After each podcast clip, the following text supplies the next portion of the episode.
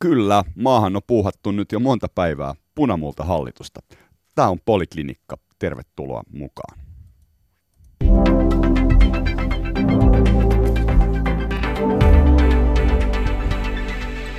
Jenni Karimäki, yliopistolehtori Turun yliopistosta, tai eduskunta, niin, Turun yliopistosta, kyllä. Kyllä. Lauri Nurmi, olet politiikan toimittaja Iltalehdessä, ja Juha Rahkonen, taloustutkimuksen tutkimusjohtaja. Moi. Moi. Morjes. Yes. Jenni, yllättikö punamulta ja mitä muut tulee mieleen? Ei yllättänyt siinä mielessä, että kaksi vaihtoehtoa oli. Joko se oli tämä punaviher multa, taikka sitten se olisi ollut sinipuna. Siinä oli ne realistiset vaihtoehdot ja näistä nyt sitten toinen, joka rupesi jo tuossa tuossa männä viikolla näyttämään ehkä sille todennäköisemmälle myös julkisuudessa, niin tällä mennään. Tällä mennään. Lauri, aika uskomaton suoritus. Sä ennustit ihan tarkkaan, mitä tulee tapahtumaan. Miten sä sen teit? Milloin sä tiesit, että punamulta on kuitenkin se, mikä sieltä niin kuin ikään kuin orastaa, vaikka aika monet muut että se voisi olla sinipuna?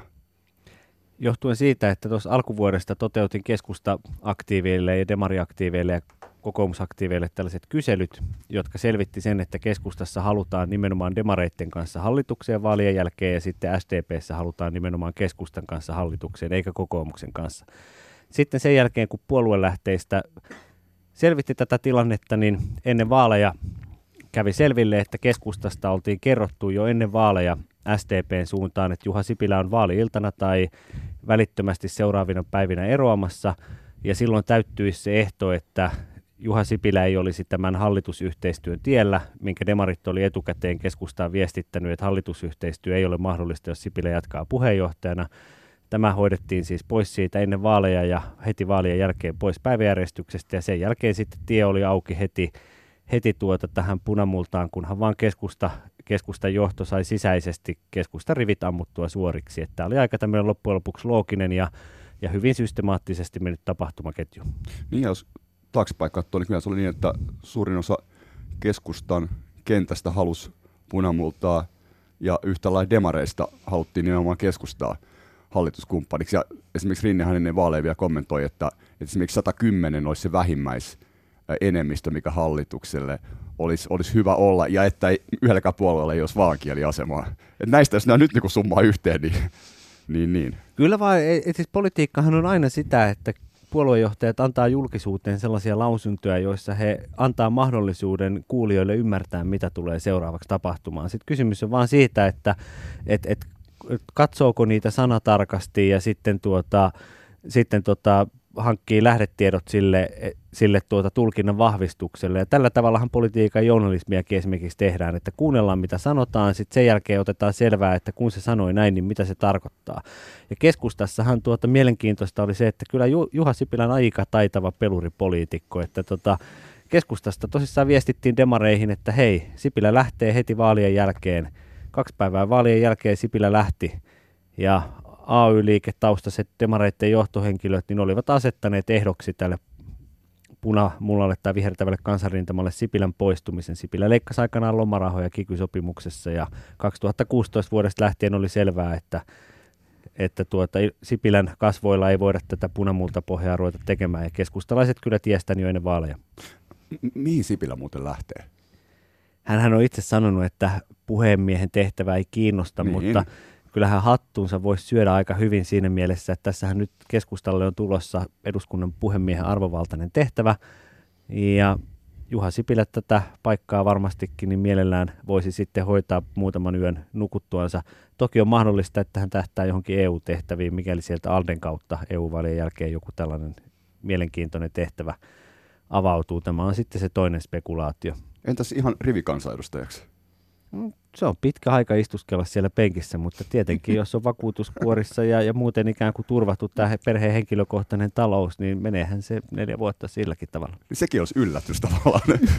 silloin, hän, silloin, silloin hän vasta ei olisi poliitikko. Aivan. Tähän asti hän on nyt osoittanut olevansa poliitikko, niin sitten hän ei olisi poliitikko, jos hän istuisi siellä neljä vuotta, Jep. kun olisi ollut tarjolla puhemiehen paikka. Okei, se, sekin nähdään varmaan tässä aika pian. Juho, äh, tässä ollaan nyt lauantaissa ja me saatiin eilen Ylen galluppi, niin otetaanko tästä nyt ekana kiinni? Tai olette ihan muistakin jo kiinni tässä, mutta mut kerro nyt, tämä on aika, no, samoin linjalla kuin Hesarin viikon alussa julkistettu galluppi. perussuomalaiset ykkösenä, demarit kakkosena, kokoomus kolmantena. No itse asiassa Hesarin kallupissa niin kokoomus taisi olla tokana ja demarit vähän jäljessä. Mutta perussuomalaiset ykkösenä. Niin. No, mm. Tämä tulos on ihan loogista jatkumoa niille kehityskuluille, jotka olivat nähtävissä jo ennen vaaleja. Eli siellä perussuomalaiset oli kovassa nousussa. Tässä on tämmöinen voittajan vankkurit bandwagon ilmiö näkynyt, eli perussuomalaisten kannattajat ovat innostuneet gallupeista, hyvistä gallup-lukemista. Se on ainakin osaltaan vaikuttanut siihen, että perussuomalaiset kannattajat näkivät, että hei nyt tässä on ihan oikeasti mahdollisuus vaikka vaalivoittoa, mutta he heräs hiukan liian myöhään. Ketkä ovat he? Perussuomalaisten kannattajat. Ke- keitä he o- o- ovatkaan? No perussuomalaisten kannattajat ovat pääosin miehiä. Noin kolme neljäsosaa perussuomalaisten kannattajista on miehiä. He ovat teollisuustyöntekijöitä tyypillisesti, myös IT-nörttejä, jonkun verran korkeasti kouluttu, mutta pääosin tämmöistä ammattikoulupohjalla olevaa pienyrittäjää, tämmöinen maanrakennuskoneurakoitsija on hyvin tyypillinen persuäijä. Selvä. Eli, eli tavallaan, äh, niin, band, äh, Niin. wagon Eli ilmiö. tässä tapahtuu sillä tavalla, siis kehitys oli nähtävissä tosiaan jo ennen vaaleja, että perussuomalaiset sitä nousee, mutta järjestys on nyt sitten vaihtunut vaalien jälkeen. Toisaalta tässä ei ole sikäli mitään uutta, että samoin kävi myös vuoden 2011 ensimmäisten jytkyvaalien jälkeen. Perussuomalaiset nousi yli 20 prosentin kannatuksellaan Suomen suurimmaksi puolueeksi kesällä 2011 ja pysyivät siellä jonkin aikaa. Ainakin pari kalluppia. Joo. Joo, näin on. Okei, Lauri ja Jenni, minkälaisia fiiliksiä tulee ajatuksia Gallupista?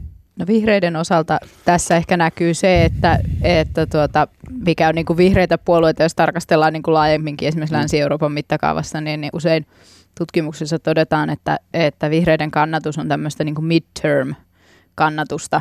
Eli si, niin kun, nyt toki ei olla vielä midtermia, eli puoli, puoliväli, kauden puoliväliä lähelläkään, mutta ollaan jo niin kuin vaalien jälkeisessä tilanteessa. Ja usein silloin vihreät puolueet, silloin kun ne vaalit ei ole niin kuin just päällä eikä käsillä, niin, niin ne kannatus on kovempaa kuin sitten varsinaisesti niin kuin vaaleissa. Eli että heidän, niin kuin, mo- moni tykkää ja haluaa niin kuin tavallaan tukea sitä, mitä vihreät edustaa, mutta sitten kun tulee se ihan viimeinen hetki ja täytyy se ääni antaa, niin, niin sitten kuitenkin osa toteaa, että valitseekin sitten jonkun ehkä perinteikkäämmän, ehkä jotenkin niin kuin sillä lailla traditionaalisemman vaihtoehdon ja sitten antaa vaikka jollekin selkeälle vasemmistopuolueelle tai keskustapuolueelle äänensä siinä tilanteessa.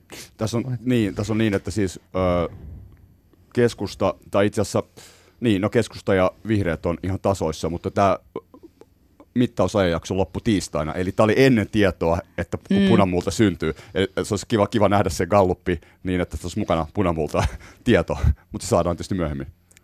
Mä voisin ottaa tähän tämmöisen tuokiokuvauksen eduskunnasta. Eli tuossa kun tuli maanantaina, tuli Helsingin Sanomilta vastaava kallupi, joka oli tämän taloustutkimuksen kallupin kanssa samassa linjassa, eli tulokset oli samanlaiset, perussuomalaiset oli noussut suurimmaksi ja Joo. demarit oli vähän pudonnut siinä Hesarilla. Niin Antti Rinne oli sitten eduskunnasta silloin, silloin vielä hallitustunnustelijana ja siinä sitten kollega kysyi Rinteeltä tällaisessa tiedotustilaisuudessa, että no Antti Rinne, että nyt tässä perussuomalaiset on noussut suurimmaksi ja demarit on pudonnut ja onko tässä nyt jotenkin tämä mandaatti huojuu? Rinne oli hyvä, Rinne otti semmoisen tuiman katseen, piti semmoisen retorisen muutaman sekunnin tauon, sitten se katsoi kysyjää hyvin läheltä. Minä en ymmärrä kysymystä. Sitten kysyjä yritti toistaa kysymystä, sitten Rinne sanoi, niin, tässä on nyt juuri käyty sellainen pikku asia kuin vaalit. Ja tämä on mun mielestä ihan ainoa oikea vastaus tässä vaiheessa vaalikautta. Meillä on juuri käyty eduskuntavaalit. Nämä kallupithan on mullekin henkiä elämä, niistähän mä elän niitä kirjoittamalla ja spekuloimalla. Mutta tietyllä tapaa näähän on tässä vaiheessa tällaista hauskaa poliittista viihdettä, koska kansa on puhunut. Voimasuhteet ei siitä muutu. Meillä on muodostumassa kokoonpano, jossa on 117 kansanedustajaa, siinä on ylivoimainen eduskunnan enemmistö, se on kansan tahto. Eli mun mielestä tämä perussuomalaisten tai kokoomusten äh, itkeminen siitä, että tässä ei toteutu kansan tahto, niin sille ei ole asia-argumentteja. Kansan tahto toteutuu tällä hetkellä demokratiassa. Siellä on selkeä enemmistö muodostamassa hallitusta. Ja lisäksi otetaan vielä lopuksi, lopuksi näkökulma, että kyllä tämä oli aika mielenkiintoista, kun meillä oli viimeksi tässä hallitus, Juha Sipilä hallitus, niin sen puolueiden kallupsuosio oli 36 prosenttia tuossa tota loppuvaiheessa, kun siellä oli välillä kokoomus, siniset ja keskusta. Ja kummasti vaan siellä silloin vedottiin, että meillä on kansan mandaatti, koska olemme saaneet nämä eduskuntapaikat. Niin vaikka tuo kallupsuosio romahtaisi 36 prosenttiin hallituspuolueille, niin kauan menee ihan hyvin. Niin, tässä on nyt tietysti historialliset vaalit sillä tavalla, että kaikki, niin, no, viiden kärki tosi, tosi lähellä toisiaan, eli kun kaikki alle 80 prosenttisesti tietysti johtaa siihen tilanteeseen, tai on nyt johtanut siihen tilanteeseen, että on vaikea muodostaa selkeästi vaalivoittajan ympärille. Siellä voi tulla mukaan monia puolueita. On, on, onko Jenni samaa mieltä siitä, että tässä mentiin vaalituloksen mukaan? Siinä mielessä juu, että, että siis kaikilla puolueilla, jotka ovat eduskunnassa, ovat sinne paikkoja saaneet, niin heillähän on totta kai oikeus lähteä sitä hallituspaikkaa tavoittelemaan. Ja mikäli koalitio siltä pohjalta syntyy, oli siellä sitten voittajia tai häviäjiä siellä koalitiossa, niin, niin se on silloin ihan legitiimi koalitio. Mutta toki tietysti tässä on se, että, että tuota, moni, moni kansalainen ehkä, joka ei ehkä seuraa ihan, ihan hirveän intensiivisesti politiikkaa jossain määrin, niin, niin saattaa hiukan nostella kulmakarvojaan siinä tilanteessa, että ainoa semmoinen selkeä ö, tulos, mikä nä- tässä vaaleissa tuli, oli se, että keskusta ja toisaalta myös siniset, eli kaksi hallituspuoluetta, kokivat hyvin merkittävän tappion. Siniset poistui kokonaan eduskunnasta ja keskusta näki ennen näkemättömän vaalitappion. Ja tästä huolimatta nyt sitten edellisen, edellisessä hallituksessa ollut keskusta on nyt menossa seuraavaankin hallitukseen. Edellisessä hallituksessa ö, demarit, vasemmistoliitto, vihreät hakivat sitä, että, että pitää tehdä muutos. Ja tästä on paljon puhuttu nyt tässä vaalien jälkeenkin, että kansa halusi muutosta.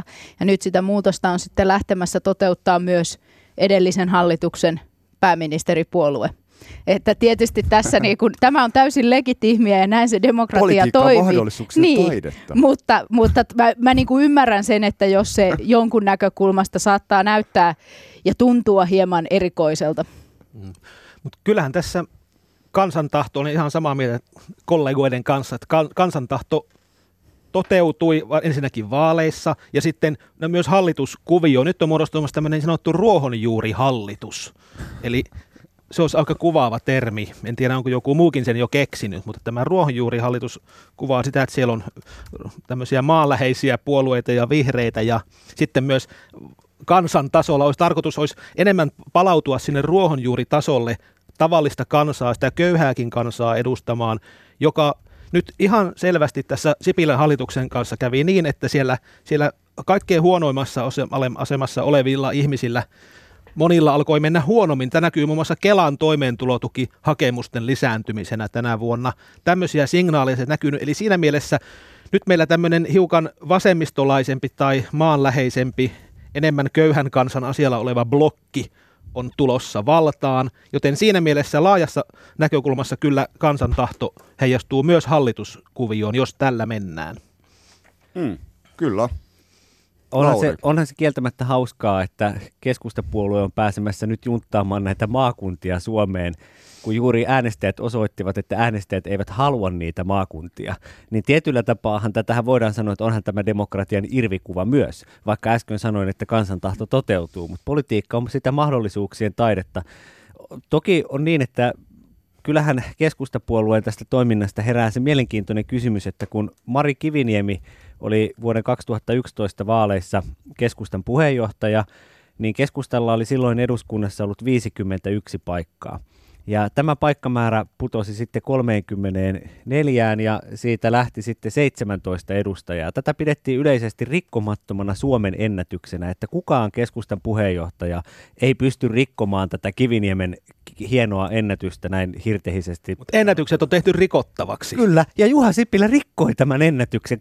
Hän menetti 18 kansanedustajaa keskustan puheenjohtajana ja ja, ja sitten keskusta asettaa kynnyskysymykseksi maakuntien perustamisen. Niin, niin.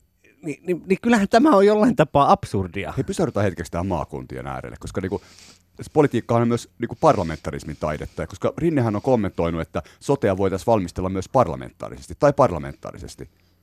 Mitä se tarkoittaa? Käytännössä se tarkoittaa sitä, että Rinne todennäköisesti haluaa kokoomuksen tässä kysymyksessä sivusta tueksensa. Tueksi mihin? Tueksi kaupunkien aseman turvaamiseen ja pääkaupunkiseudun erillisratkaisun turvaamiseen. Eli mikään salaisuushan ei ole, että jos henki, henkilötasolla mennään, niin Antti Rinne haluaisi johtaa hallitusta Petteri Orpon kanssa.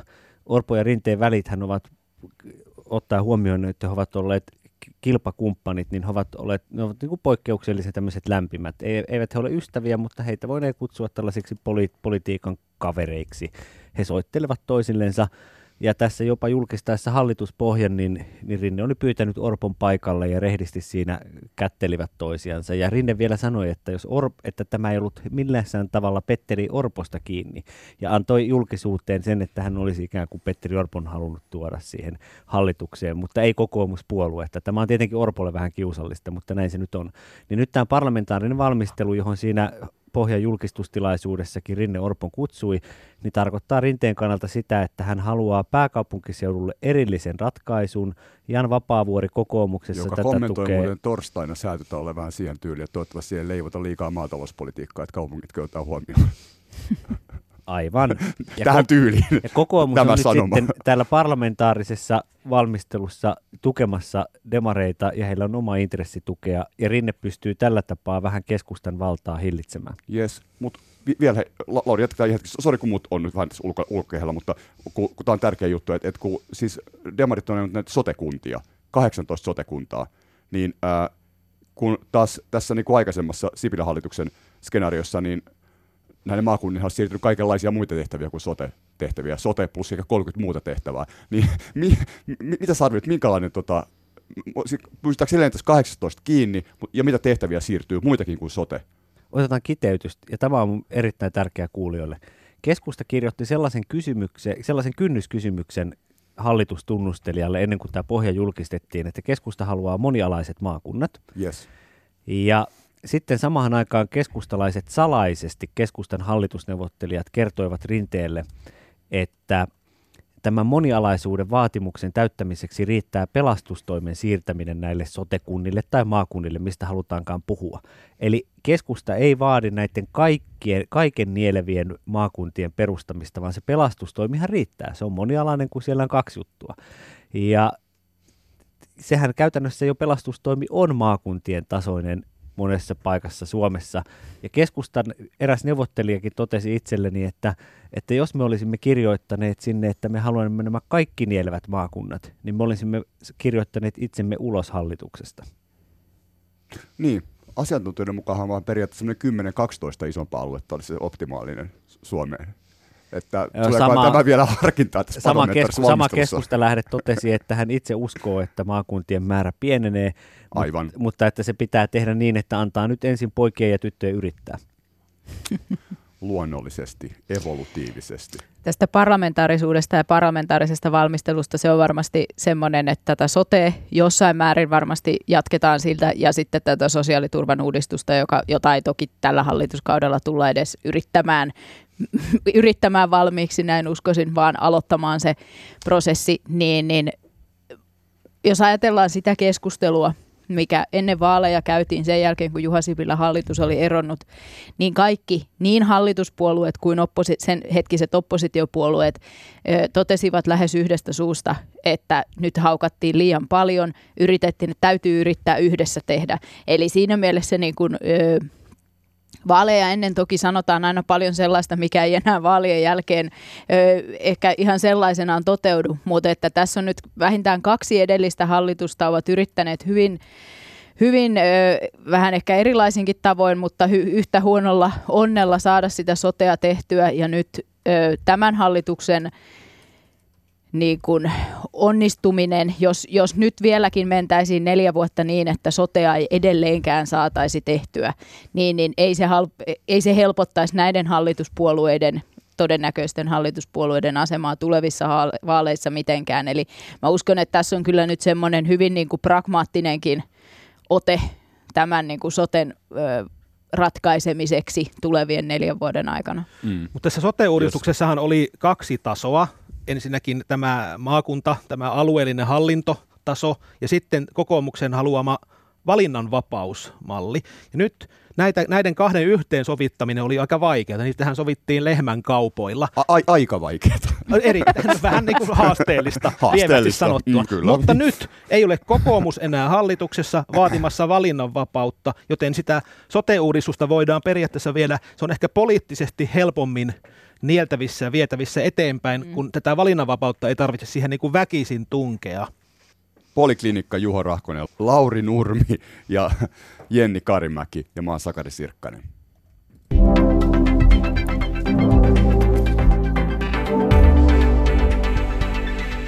Jes, säätötalo on nyt pari päivää ja kunnolla jo hallitusta muodostettu ja, ja se perustuu tämmöisen kuin ilmiöpohjaisuudelle. Niin tota, siellä on hiilineutraalisuutta, Suomi kokoaan suurempi maailmalla, elinvoimainen Suomi, kestävän talouden Suomi, osaamisen, sivistyksen ja innovaatioiden Suomi ja niin edespäin. Kahdeksan eri ilmiötä. Miten, miten tota, nämä ilmiöt, niin onko politiikka niin kuin nykyään tämmöistä ilmiöpohjasta meininkiä? No kyllähän meillä monessa muussakin asiassa, jos ajatellaan vaikkapa kouluja ja, ja opetussuunnitelmia, niin sielläkin puhutaan tästä ilmiöpohjaisuudesta ja si, siitä, sitä kohtihan me varmaan monella eri osa-alueella ollaan menossa ja miksei siis myös politiikassa. Ja mun mielestä se on ihan, ihan perusteltua tarkastella, koska harva, harva asia, mikä meillä on niin kuin yhteiskunnassa menossa, harva haaste, ongelma, noudattaa mitään hallinnon alan tai ministeriön rajoja. Että totta kai ne on laajempia, mutta se, että nyt jos niin kuin hallitusneuvosteluissa keskustellaan tämmöiseltä ilmiöpohjaisesta lähtökohdasta, niin, niin sitten ö, vastapuolena on kuitenkin se, että työtä eduskunnassa, sitä niin kuin lainsäädäntöä, valmistelutyötä ja sitä keskustelua, niin sitä tehdään kuitenkin ei kovin ilmiölähtöisesti, vaan siellä on ne valiokunnat, jotka tulevat hyvinkin siiloista tavallaan, että se on niin kuin hyvin perinteinen se rakenne vielä ja tämän niin kuin ilmiöpohjaisuuden vieminen sitten siihen eduskunnan päätöksentekoon, niin, niin se voi olla haaste.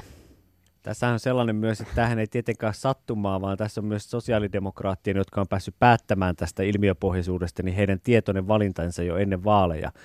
Eli kun Juha Sipilä neljä vuotta sitten kertoi, että hän on tämmöinen insinööri ja hän piirtää prosessikaaviota, niin SDPn, SDPn tuota, ää, tavoitteena on nyt viestiä kansalaisille se, että tämmöinen prosessikaaviotapa hahmottaa e, yhteiskuntaa on täysin väärä, absoluuttisen väärä, ja että maailmassa on kysymys ennen kaikkea, ennen kaikkea ilmastonmuutoksesta, konkreettisesti meidän tulevaisuudesta. Meidän Rinne puhuu tulevaisuushallituksesta. Ja kun, kun hän puhuu tulevaisuushallituksesta ja muutoksesta, niin eihän sitä voi insinööri tietää. Insinööri elää tässä ja nyt.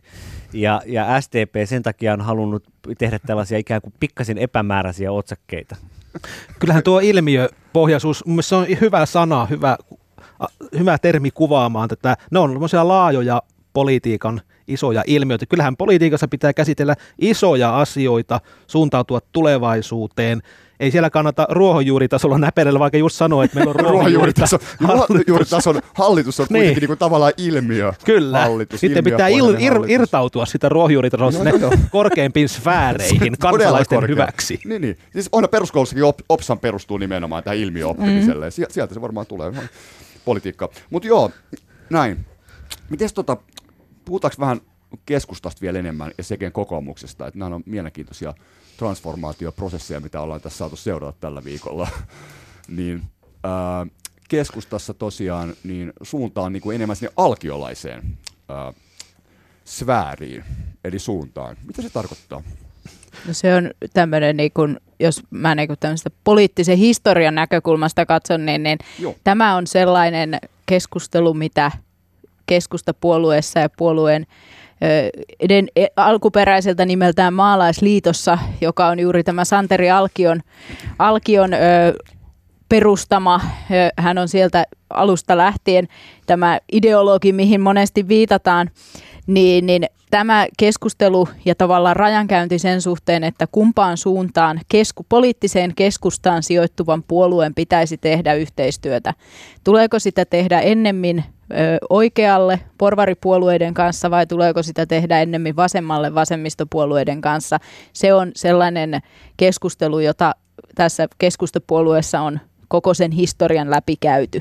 Eli Kyllä. tämä, mitä me nyt näemme, tämä muutos Sipilän porvarihallituksesta todennäköisesti rinteen punamultahallitukseen on niin kuin täysin tämmöisen niin kuin keskustalaisen historian mukainen sinänsä, että tässä ei niin kuin mitään, mitään yllättävää, mullistavaa loikkaa ei ole sinänsä tehty.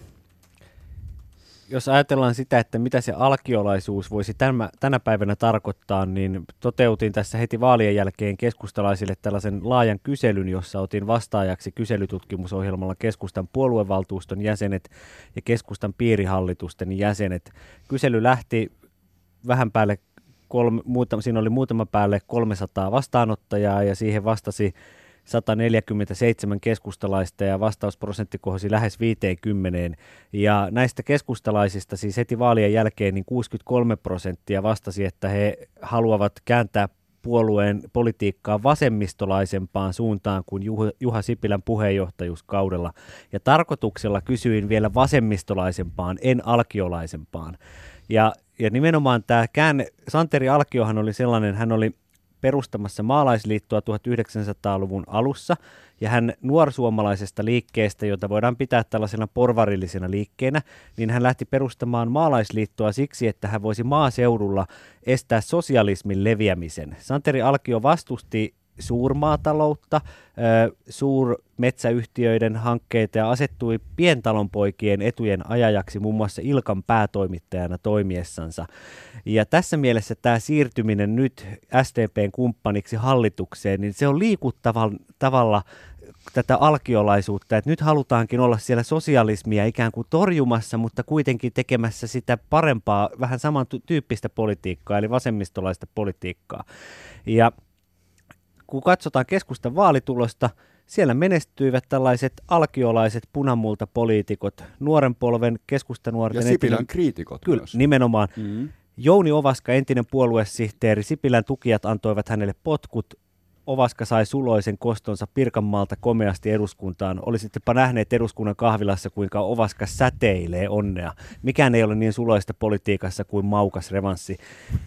Hilkka Kemppi, keskustanuorten alkiolainen puheenjohtaja, pudotti Juha Sipilän uskollisimman tukijan Juha Rehulan Tämä on ollut valtava tuuletuksen aihe Sipilä-kriitikoille. Antti Kaikkonen menestyy hyvin. Anne Kalmari, jonka Sipilä sivuutti ministeriautosta Perninin sieltä, menestyy hyvin. Eli keskustalaiset äänestäjät äänestivät eduskuntaan niitä po- poliitikkoja, joiden he kokivat edustavan Sipilälle vastakkaista linjaa.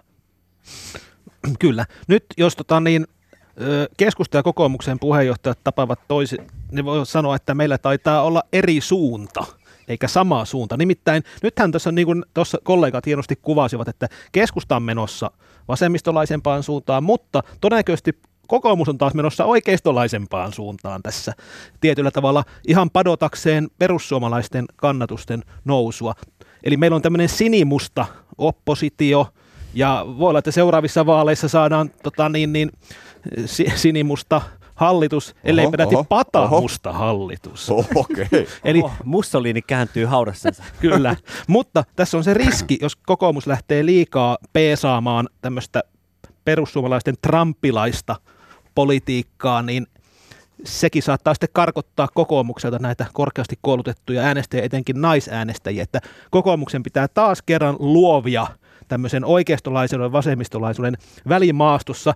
He ovat onnistuneesti luovineet siinä – etenkin Kataisen ja Tuju, Tujusen kaudella, kun kokoomus kasvoi isoksi puolueeksi, mutta nyt saa nähdä, pystyykö kokoomus löytämään uudelleen tämän paikkansa siellä, koska nyt siellä e, aikaisemmin kokoomus sai mellastaa yksin oikeistossa. Nyt heille on tullut sinne kova kilpailija, perussuomalaiset, ainakin mitä talous, talous koska perussuomalaisten ja kokoomuslaisten arvoja yhdistää se, että heille talous tämmöinen hyötyajattelu, tietyllä tavalla kovat arvot on tärkeitä. Miten, tota, miten kokoomus, kokoomus kuitenkin, niin kuin, jos palataan oikeastaan vielä lähtöasetelmiin, niin aika moni kumminkin veikkasi sini, sinipunahallitusta, niin ää, ymmärrettiinkö kokoomuksessa täsmälleen, tai missä vaiheessa ää, kenties kokoomuksessa ymmärrettiin se, että keskusta kuitenkin haluaa hallitusta. Kuitenkin vielä tämänkin viikon alussa niin keskustasta vielä infottiin, että ja tiedotettiin, että oppositio, tai että hallitukseen ovi on auki viisi senttiä tai jotain tätä luokkaa. Oliko tässä niinku tällainen tietynlainen niinku tilanteen, tilanne ei ollut täysin niinku kokonais, kokonaisarviointi ei ollut ihan kohdallaan? Ei tiedä. Silloin kun joku sanoo, että ovi hallitukseen on viisi senttiä auki, niin sehän tarkoittaa sitä, että se on Sepposen selällä. Sinne mahtuu jalka hyvin väliin. Tämä, tämä, tämä on sitä politiikan retoriikan Aivan, tulkintaa. Kyllä. Esimerkiksi kun itse tapasin keskustan puoluesihteeri Riikka Pirkkalaisen sinä ää, päivänä, kun Sipilä oli ilmoittanut ero, eroavansa keskustan puheenjohtajatehtävästä, niin sinne kesärannan pääministeri virka-asunnon portilla Rikka Pirkkalainen ensin totesi, että nyt ollaan menossa, suunta näyttää oppositioon. Se ei tarkoita sitä, että me, me olemme oppositiossa. Sitten kun kysyin, että, että onko, onko ovi hallitukseen suljettu, niin Pirkkalainen sanoi sanatarkasti näin, keskusta on aina ollut vastuullinen puolue, joka katsoo sitten tilanteen kehittymistä. Eli Just näin. Eli keskustan suunta on koko ajan ollut tietyillä olennaisilla Juha Sipilän jälkeisestä tulevaisuudestansa kiinnostuneilla johtohenkilöillä, kuten Annika Saarikolla, Antti Kaikkosella, Antti Kurvisella ja kumppaneilla hallitukseen. Siinä vain piti saada kentässä nämä vaalitappioista järkyttyneet niin sanotut kenttäaktiivit ensin rauhoittamaan, jotta tämä operaatio voitiin toteuttaa.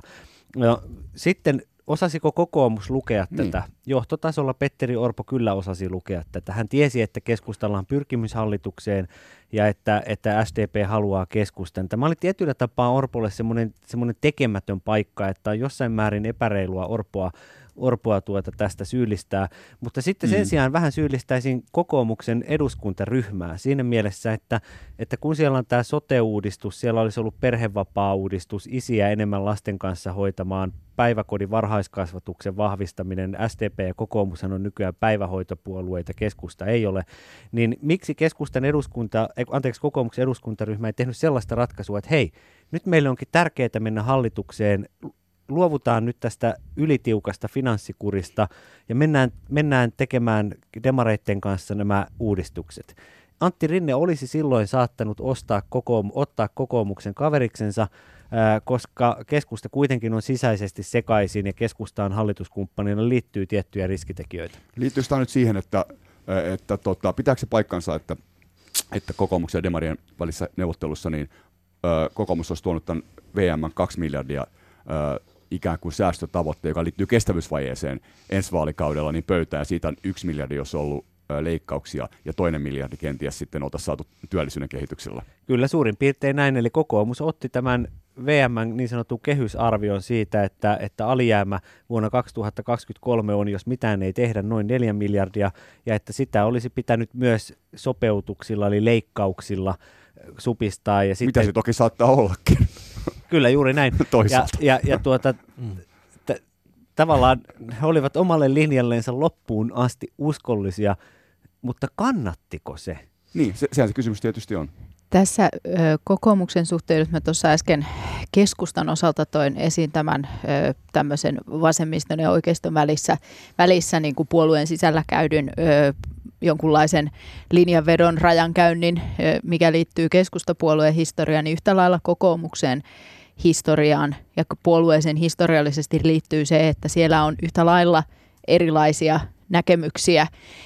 Kokoomuksella on vahva jo sieltä suomalaisen puolueen ajoilta nouseva tämmöinen sosiaalireformistinen puoli, joka ehkä tietyssä mielessä on nyt ollut ehkä, ehkä semmoinen niin kuin selkeä tässä viime vuosina. Mitä Kataisen. tarkoittaa sosiaalireformistinen? No tämmöinen niin kuin, siis ei, ei niin kuin tiukan oikeistolainen tai niin kuin tiukan talousoikeistolainen ajatus, vaan että on myös tämmöinen, niin kuin, johon ehkä voisi ajatella, että nämä Lauri mainitsemat perhevapaa-uudistus ja tämmöiset niin sanotut pehmeämmät kysymykset sijoittuu niin kuin tavallaan siihen. Ja siellä on ehkä ollut kokoomuksessa viimeiset vuodet ollut semmoinen... Ö, enemmän ehkä vallalla tämä puoli. On oltu semmoinen vähän niin kuin pehmeämpi ja nyt sitten tämä keskustelu, mitä näiden hallitusneuvotteluiden yhteydessä on käyty nimenomaan siitä, että vedettiinkö liian kovaa talouspoliittista linjaa ja onko, et, onko näillä, jotka tota, niminä juuri mainittu vaikkapa Elina Leipomäki ja Antti Häkkänen, jotka menestyivät hyvin ö, eduskuntavaaleissa, että heidät nimetään, että he edustaa tämmöistä niin kuin tiukempaa linjaa ehkä sitten kokoomuksessa, niin, niin että onko tämä, tämä on ollut se keskustelu heidän ja tämän tämmöisen kovan talouspolitiikan ja että se olisi se syy, miksi juuri kokoomus sitten ei ole hallitusneuvotteluissa mukana, niin tämä on se toinen yksi kulma myös kokoomusta. Eli siellä yhtä lailla, niin kuin kaikissa meidän puolueissa, se on ihan tähdellistä tavallaan ymmärtää kaikkien ja muistaa, että meillä ei po- politiikan niin sanotut rajalinjat eivät kulje vain puolueiden välillä, vaan ne kulkevat kaikkien puolueiden sisällä myös hyvin voimakkaasti. Eli jokaisen puolueen sisällä on erilaisia näkemyksiä ja erilaisia tulkintoja. Ja se on niin kuin puolueiden sisäistä keskustelua aina, että mikä se on se puolueen linja. Kokoomus hävisi sen takia vaaleissa, koska kannattajiensa mielessä se ei tehnyt tarpeeksi oikeistolaista politiikkaa. Keskusta hävisi vaaleissa, koska sen kannattajiensa mielestä teki liian oikeistolaista politiikkaa. Ky- ky- kyllä. Näin, näin, näin, näin se on. Ö, tota, ö, varmaankin näin se iso kuva on. Ö, tota, mutta jos, jos nyt katsotaan, että, tai sanokaa, että mi- mihin suuntaan teidän mielestä kokoomus on nyt menossa, jos siis käy nyt niin, että punamulta syntyy ja kokoomus on oppositiopuolue? Todennäköisesti kokoomuksessa käynnistyy, tai on jo oikeastaan käynnistynyt lähtölaskenta Petteri Orpolle. Ja nyt kannattaa kiinnittää huomiota siihen, että kuka tai ketkä kokoomuksen eduskuntaryhmässä pystyvät tämän, tämän, tämän vuoden aikana profiloitumaan, käyttämään julkisia puheenvuoroja, olemaan esillä televisiossa, lehtien haastatteluissa ja ikään kuin nousemaan kokoomuksen uusiksi kasvoiksi. Miksi tämän vuoden aikana? Siksi, että ensi vuonna vuoden kuluttua kesällä kokoomuksella on sääntömääräinen puoluekokous. Oletettavasti Orpo jatkaa tähän puoluekokoukseen asti. Ei hänen, ei hänen asemansa ole niin, niin heikko ja kokoomuslaiseen perinteeseen ei kuulu tällainen paniikkiratkaisujen tekeminen, vaan että mennään sääntömääräiseen puoluekokoukseen, se on vuoden kuluttua. Niin siksi tämän vuoden aikana, että kun paikallisjärjestöissä kokoomuksella on noin 800 puoluekokousedustajaa. Nämä paikallisjärjestöjen aktiivit, joista sitten tulee puoluekokousedustajia, niin he täällä mielessänsä pohtivat tänä vuonna, että kuka voisi olla Orpolle se hyvä seuraaja. Niin silloin siinä profiloitumisessa on oltava pitempi aika. Ei riitä joku muutaman viikon, vaikka varsinaiset puheenjohtajakampanjat on hyvin lyhyitä, muutamankin viikon mittaisia, kuten aikana Alexander Stuppilla, niin se profiloituminen uskottavaksi puheenjohtajaksi vaatii pidemmän ajan. Nythän ennakkosuosikkeinahan on käytännössä pidetty vain kahta nimeä, eli Antti Häkkästä ja Elina Lepomäkeä, on mielenkiintoista nähdä, että pystyykö joku kolmas nimi nousemaan tähän kokoomuksen puheenjohtajaspekulaatioihin mukaan. Keskustassahan ollaan tästä mielissään, koska keskustassa lasketaan niin, että kun kokoomus siirtyy oikealle, Juho sanoi hyvin, että kokoomuksen äänestäjät haluaisivat ikään kuin oikeistolaisempaa politiikkaa. No siinä vain tuppaa olemaan niin, että sitten voidaan kysyä, että kenen kanssa nämä kokoomuksen äänestäjät meidät Suomessa tätä politiikkaa tehdä. Kun keskusta on kaipailee alkiolaisuutta, vihreät vahvistuu, demarit on kuitenkin keskisuuri puolue, siellä on vasemmistoliitto, sinne jää jäljelle ne perussuomalaiset. Ne tuntu, tuntuisi aika epätodennäköiseltä, että perussuomalaiset ja kokoomus tulisi saamaan eduskunnassa yli sataa paikkaa kahdestaan. Kyllä. Mi- mi- millainen, tota, äh, oli, no oikeastaan pari kysymystä. Jo, vie, vielä se, että jos, jos käy nyt niin, että kokoomus siirtyy oikealle ja keskusta vasemmalle, niin mitä se tarkoittaa näiden puolueiden kannatukselle? Keskusta. No kyllä sillä varmaan saadaan kannatusta palautettua. Ne pystyvät profiloitumaan paremmin tähän muuttuneeseen tilanteeseen. Että Mo- nyt molemmat meillä, vai? Molemmat. Kumpikin okay. hyötyy siitä, kun he hmm? menevät enemmän omille juurilleen ja selkeyttävät profiilia. Nimittäin tässä puhuin, viittasin tuossa Kataisen ja Tujusen kauteen, jolloin kokoomus, kokoomuksessa oli vallan tämä sosiaalireformistinen pehmeämpi linja. Se toimi silloisissa oloissa meillä oli paljon parempi tilanne, jotenkin ei ollut vielä tämmöinen turbulenttinen maailma. Edettiin ehkä vähän niin kuin lintukotoaikoja, vaikka olikin, olikin finanssikriisiä ja muuta, mutta nyt on ajat muuttunut niin turbulenttisiksi, että tässä tarvitaan semmoista selkeämpää profiilia. Nyt nämä vaalit osoitti sen, että tämmöinen keskilinjan kulkeminen ei oikein riete, koska sieltä sitten koukataan oikealta ja vasemmalta ohi. Niin, mutta, mutta jos kerran niin kuin vasemmalla on nyt, demarit on mennyt enemmän vasemmalle, vasemmisto tietysti on vasemmalla, keskusta menee enemmän vasemmalle, vihreistäkin on sanottu, että vihreät menee enemmän vasemmalle. Sitten jos taas kokoomus menee enemmän oikealle ja perussuomalaiset on enemmän oikealla, niin ollaan menossa enemmän tämmöiseen niin kuin blokkipolitiikkaan. Kyllä. Suomessa. Ehdottom- Joka siis tarkoittaa suomeksi sitä, että on niin kuin vasen ja oikea blokki. On mahdollista, jos kiteytetään se lyhyesti, lyhyesti, että on mahdollista, että Suomeen syntyy sellainen tilanne, jossa ei määritäkään tämä talouspoliittinen oikeisto-vasemmisto raja selkeästi puoluekenttää, vaan arvojen pohjalta määritellään ikään kuin liberaalit arvot, joihin RKPkin sitten alkaisi, alkaisi kuulua tähän punavihreään liberaaliblokkiin, eikä siitä välttämättä sitten enää tarvitsisi puhua punavihreänä blokkina, vaan se olisi tämmöinen liberaalien arvojen blokki, ja sitten olisi ikään kuin oikeistolaisempien, konservatiivisempien arvojen blokki. Ja Häkkänen ja Lepomäkihän ovat, ovat konservatiiveja. Kyllä. Tämä on tällä Ruotsin hetkellä... Niin. malli. Koko Euroopassa länsimaissa yhteiskunnissa keskeinen politiikan jakolinja kulkee tämmöisen liberaalikonservatismi, eli toisella puolella on globalistiset, feministiset, kansainvälisyyttä kannattavat voimat, toisella puolella on kansallismieliset, muukalaisvastaiset, maahanmuuttokriittiset ja niin konservatiivisemmat voimat. Ja nyt Suomen puoluekenttä on liikkumassa siihen suuntaan, että se entistä paremmin kuvastaa tätä yhteiskunnallista todellisuutta. Eli meillä on nämä blokit olemassa maailmassa. Eurovaalit tulee olemaan ratkaisevat näiden kahden blokin taistossa, kumpi tulee voittamaan. Ja on ihan luonnollista, että Suomessakin äänestäjät haluaa selkeämpiä vaihtoehtoja. Niin kuin sen keskitien hyssyttelyn ja hissuttelun aika on ohi.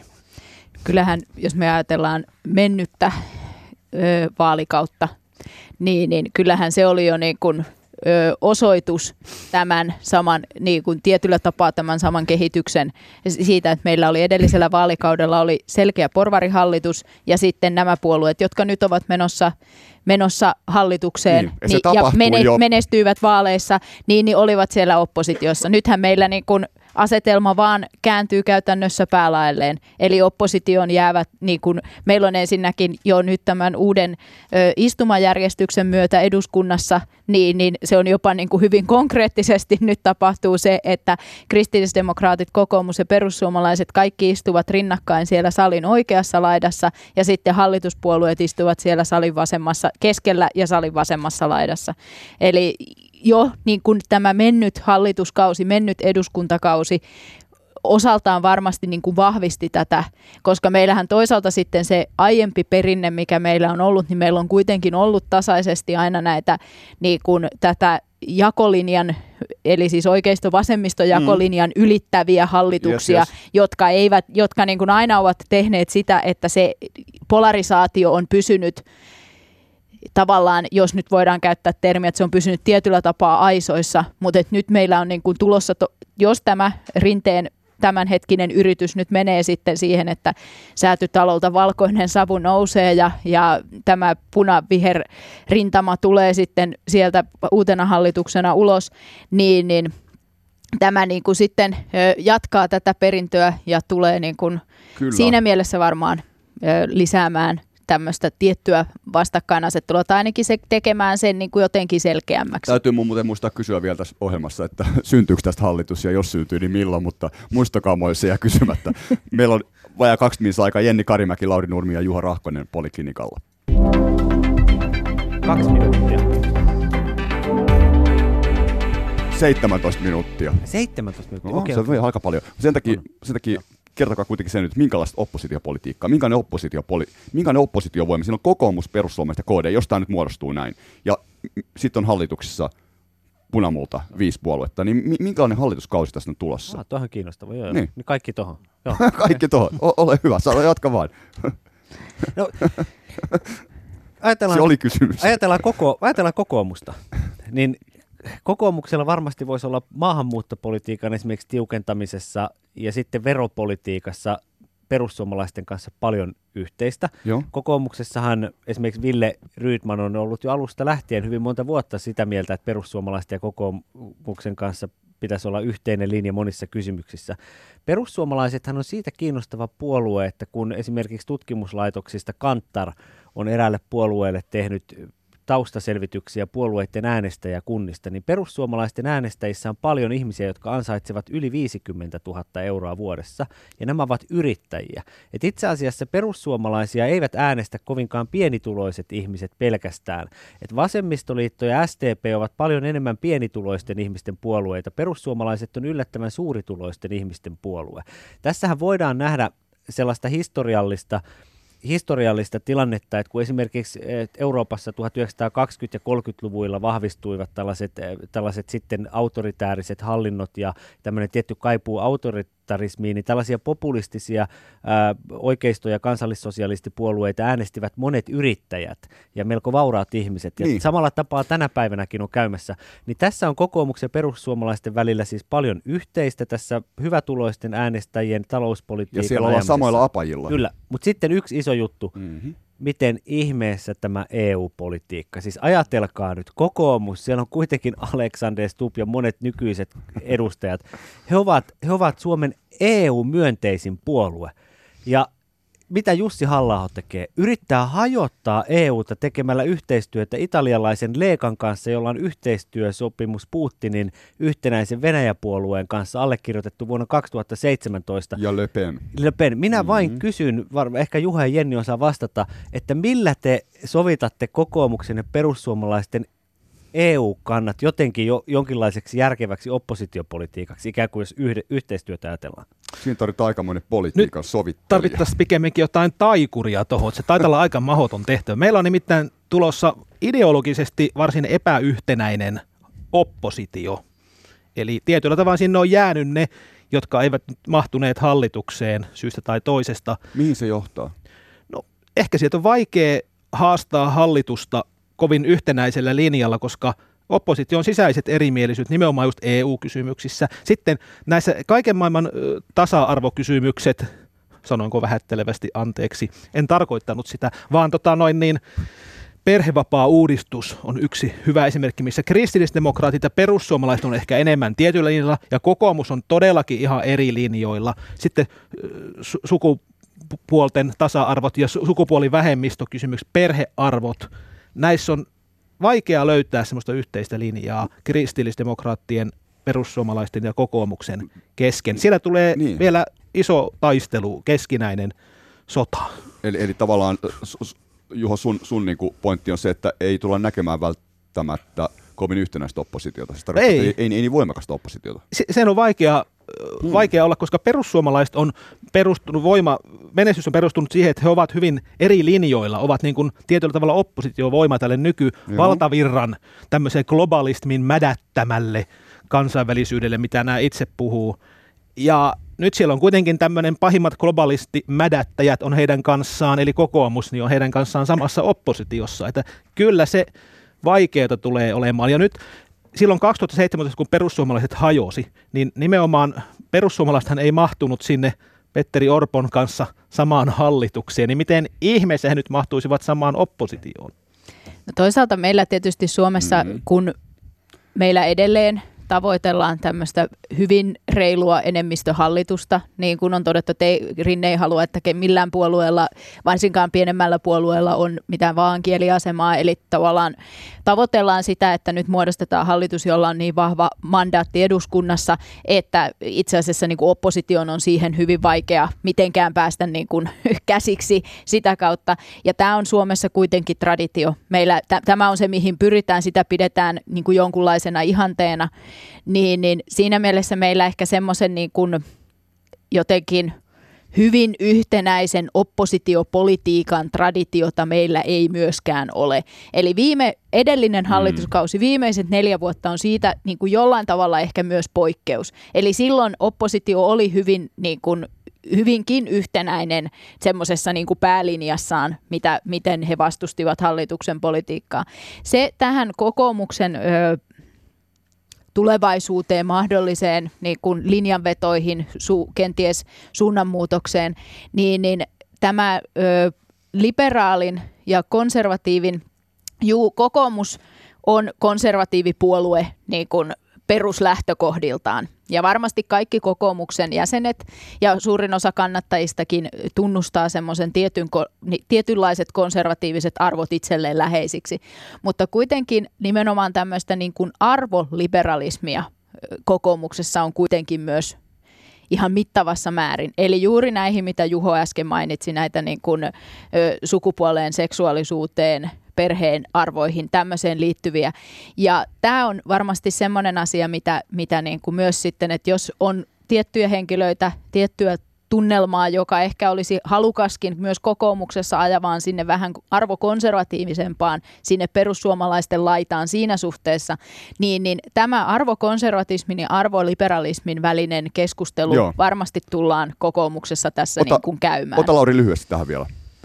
Keskeinen syyhän minkä takia keskusta halusi, halusi hallitukseen, niin liittyy nimenomaan tähän oppositiorakenteeseen. Keskusta Nuoret julkaisi viime viikonloppuna manifestin, jossa vaadittiin punamultahallitukseen menemistä. Koska että, ei haluttu perussuomalaisten kanssa. Kyllä, Näin. koska keskusta koki, että he olisivat ongelmallisen lähellä perussuomalaisia oppositiossa. Tarkoittaa sitä, että kun puolueet ammentavat tätä kannatusta niin sanotuilta taantuvilta reuna-alueilta, eli taantuvilta teollisuuspaikkakunnilta ja sitten maaseudun pieniltä paikkakunnilta, niin keskustalaiset kokivat, että he eivät ikinä pysty oppositiossa räksyttämään niin terävästi kuin ja käyttämään niin ronskia kieltä kuin perussuomalaiset. Ja toisaalta sitten he näkivät, että kun siellä oppositiossa olisi ollut vasemmistoliitto, niin he eivät myöskään pystyisi, pystyisi arvostelemaan tätä sinipunahallituksen politiikkaa niin porvarilliseksi ja niin köyhää kansaa kurittavaksi kuin vasemmistoliitto. Ja keskustalaiset näkivät, että he oppositiossa jäävät täysin perussuomalaisten jalkoihin ja toisaalta sitten vasemmistoliittokin monissa kysymyksissä pystyy terävämpään hallituskritiikkiin. Ja näin ollen keskustassa oli pelko, että juuri oppositiossa he kutistuisivat 8-9 prosentin puolueeksi, kuten aikanaan kävi Ruotsissa Centerpartietille jo 70-80-luvuilla.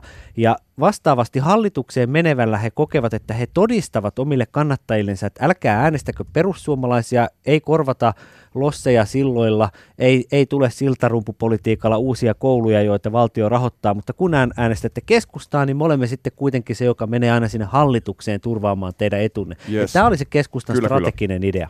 Hei, nyt lopuksi vielä se, että, että tosiaan, niin kuin, että uskotteko te kaikki, että punamulta syntyy, mutta entä jos se ei synny? Ja otetaan vielä mukaan lyhyesti vihreät ja vasemmistoliitto. Ei ole puhuttu mitään vihreästä vasemmista, hyvin vähän. Et mi- mi- miten, miten nämä kaksi puolta vaikuttaa tähän punamuolla syntymiseen tai syntymättömyyteen?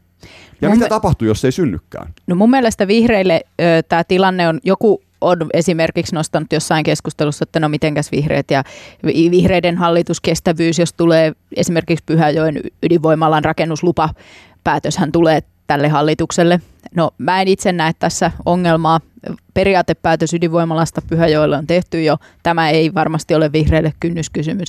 Ja toisaalta mun mielestä vihreiden kannalta on olennainen pointti tässä hetkessä on se, että mikäli punamulta tai tämä hallitus olisi tulossa ja he ajattelisivat, että he jotenkin jäisivät siitä pois, niin, niin maahan muodostuisi hallitus, joka noudattaisi kaikilta olennaisilta osiltaan sellaista politiikkaa, jota vihreät itse olisivat aikeissa noudattaa. Eli vihreillä ei olisi minkään asteista mahdollisuutta oppositiossa niin kuin nostattaa kannatustaan. Eli mä uskon, että vihreiden, vihreillä on kyllä kaikki, kaikki niin kuin munat siinä korissa, että nyt niin kuin hallitukseen, hallitus tällä kokoonpanolla tehdään. Vasemmistoliitolla uskon, että myös niin kuin tilanne on sama, että mm. mahdollinen vaihtoehto on sitten niin, niin, niin kuin, että se on nyt tämä tai ei mitään aika lailla. Niinpä. Niin varmaan sitten tämä, mitä aikaisemmin vikkaantiin, niin puna-sini olisi se toinen vaihtoehto. Mutta onko se, mutta onko se ei se varmaan, jotenkin tuntuu, että se on jo pelattu pois se, se vaihtoehto sitä pöydältä, että varmasti varminta olisi veikata, että tässä mennään nyt tällä ruohonjuuritason hallituksella. Tilannehan on se, että kaikilla puolueilla on niin isot intressit onnistua tässä hallitusneuvotteluissa. Ja sitten siinä on myös eräs toinen asia. Kukapa olisi seuraavana ainakin periaatteessa hallitustunnustelijana?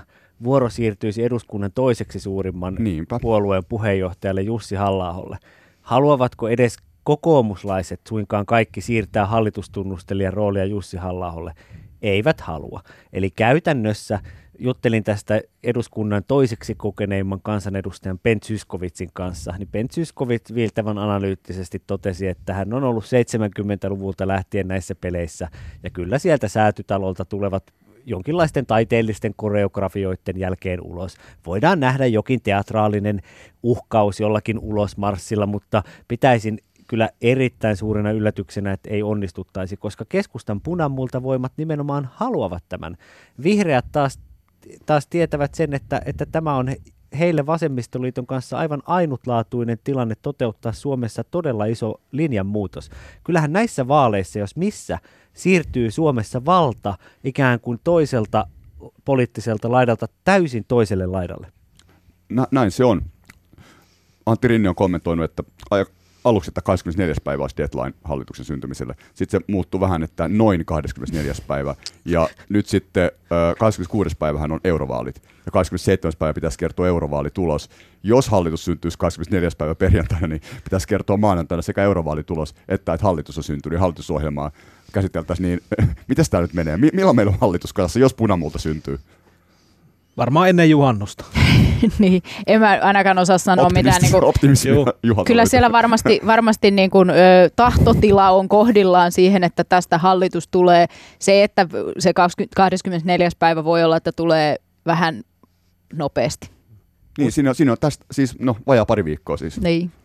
Uskoisin, että kesäkuun alussa viimeistään on valmista, ja siinä on syynä se, että puolueilla on aika hyvin pitkälle valmistellut hallitusohjelmaneuvottelupaperit, Vihreitten, Vasemmistoliiton ja sosiaalidemokraattien kanssa ja RKPn kanssa nämä paperit käyvät näiden, tämän nelikon kesken aika hyvin yksin. Mm. Siellä on esimerkiksi sovittu jo ennen vaaleja, Rinne kävi Vaasan torilla lupaamassa, että joo joo, ja vist, Vaasan keskussairaalan laaja päivystys tulee. Ja, ja Anna-Maja Henrikssonhan o, o, hymyilee kuin tämä, tämä Hangon tai Naantalin aurinko. Ja, ja tuota, tämän tyyppisistä kynnyskysymyksistä on jo sovittu. Keskustan kanssa vastaavasti, niin vaikka Rinne ei järjestänyt tällaista, tällaista puolijulkista kahdenvälistä neuvottelua, kuten kokoomuksen kanssa, niin Rinne kävi kaksi ja puoli viikkoa vaalien jälkeen ennen tähän julkistamishetkeen asti, niin keskustan kanssa keskusteluita siitä, että miltä pohjalta hallitusohjelmaa lähdettäisiin muodostamaan. Mm. Ja näin ollen sielläkin on jo monista val- asioista valmiiksi sovittu. Esimerkiksi kaikki nämä keskustan niin sanotut kynnyskysymykset käytiin jo ennen tätä pohjajulkistusta läpi ja todettiin, että tämä ja tämä on sitten alustava kompromissi tästä ja tästä kysymyksestä. Ja EU-puheenjohtajuus painaa kausi painaa päälle. Ensimmäinen heinäkuuta alkaa. Rinne on sanonut, että uudet ministerit tarvitsevat kuukauden aikaa valmistautua tähän puheenjohtajuuskauteen. Ja tämä ratkaisee, valmistaa on touko-kesäkuun vaihteessa. Niin, siellä kynnyskysymyksellä on muun muassa keskustella hakkuut ja yrittämisen verotus ei saa kiristyä ja 75 prosentin työllisyysaste Tiedätkö mikä olisi nyt tosi hauskaa? muun muassa. Nyt jos, lähet, nyt jos haluaisi lähettää tuota tämmöisen salaliittoterveiset vaikka UPM, UPM ja Stura Enson ja Metsägrupin johdolle. Ole hyvä ja lähetä. niin Vielä on ohjelma-aikaa. Just nyt näinä päivinä julkistakaa kaikki mahdolliset investointiaikeenne metsäteollisuudessa. Sillä, sillä te saisitte hallitusohjelman neuvottelut kohtuullisen, tuota, sanoisinko, siellä keit, aika mielenkiintoinen sellu lähtisi kiehumaan, kun, kun kaikki investointihankkeet julkistaisitte nyt. Ja sitten varmaan ei haluta oikeastaan hallitusohjelmaa ulos ennen kuin eurovaalipäivää, eli 26. päivää. Niin. Mutta salaliittoteoreetikot joutunut hiukan häpeään tässä sikäli, että ennen vaaleja jostakin julkisuudessa puhuttiin varmana totuutena, että sinipuna on siellä jo neuvoteltu kauan ennen vaaleja, ja tällaista en tiedä kuka semmoisen huhun oli laskenut liikkeelle. Nyt kuitenkin näyttää, että ei se nyt ihan näin toiminutkaan. Että tämmöiset salaliittofoliohattu teoriat, niin niitä kannattaisi aina tarkastella vähän kriittisemmin, eikä toistaa tämmöisiä hokemia julkisuudessa eteenpäin. Niin, ehkä tässäkin on vähän opipaikkaa, mutta on, on, on tämä aikamoinen niin kuin tavallaan tässäkin ehditty, ehditty niin jutella. A, aikamoinen pelihän tässä on käyty. Kyllä, kyllä, kyllähän mä nyt ihmettelen sitä, että jos on tää, kun, kun on paljon tätä kirjoitettu, että neuvoteltu joku sinipuna etukäteen, niin ehkä siinä silloin kirjoittajilla on enemmän tämmöinen oma toiveajattelu. Mm. Koska kun esimerkiksi itse toteutin kyselyt puoluehallitusten, puoluevaltuutetuille, niin piirihallitusten jäsenille, niin jo tammikuussa niin esimerkiksi 87 prosenttia demarivaikuttajista koki, että keskusta sopii puolueena paremmin yhteen SDPn arvopohjan kanssa. Että kun ei hutki vaan tutkii, niin silloin yleensä saa selville, mitä on tapahtumassa. Kyllä. Kiitos Lauri, sun ansiosta mä säästin konjakkipullon. Nimittäin mä olin jo lyömässä vetoa työkaverin kanssa tästä varmuudesta, että sinipuna hallitus sieltä tulee. Ja oli ihan viime velkeä ylemmässä kättä päälle sinipunahallituksen puolesta, kunnes luin Laurin jutun Iltalehdessä, jossa totesi, että kyllä siellä se punamulta on tulossa ja Pitäisikö lyödä kuitenkin jostakin nyt vetoa kuitenkin mulle? Tuleeko sulla mieleen mitään? No siitä, että onko vuonna 2014, ei kun mikä se on, 13, niin patamusta hallitus. 2023. 2023. Sanooko Juho, että on? No, no, nyt on, Ai- joo, joo, nyt on vedon paikka. ai vitsi, nämä on pahoja nämä. Jos on, niin maksan konjakkipullon Juho. No okei, Ei okay, lyödään kättä päälle tässä paljon. näin. No niin, eli, eli mi- mikä se veto nyt oli? Selvittäkää vielä. Juha sanoi, että on ja Lauri sanoi, että ei No, ole. kokoomuksen ja per, perussuomalaisten ja kokoomuksen, joht, ainakin perussuomalaisten johtama hallitus No niin, on silloin seuraavina, seuraavassa. se oli siinä. Tämä menee Yle Arkistoon ja voidaan palata asiaan. About neljän vuoden kuluttua. Kaata kumpi hävisi pullon. Juha, Lauri, Jenni kiitti paljon. Hyvää viikonloppua. Kiitos, Jatkoa. kiitos paljon. Kiitos.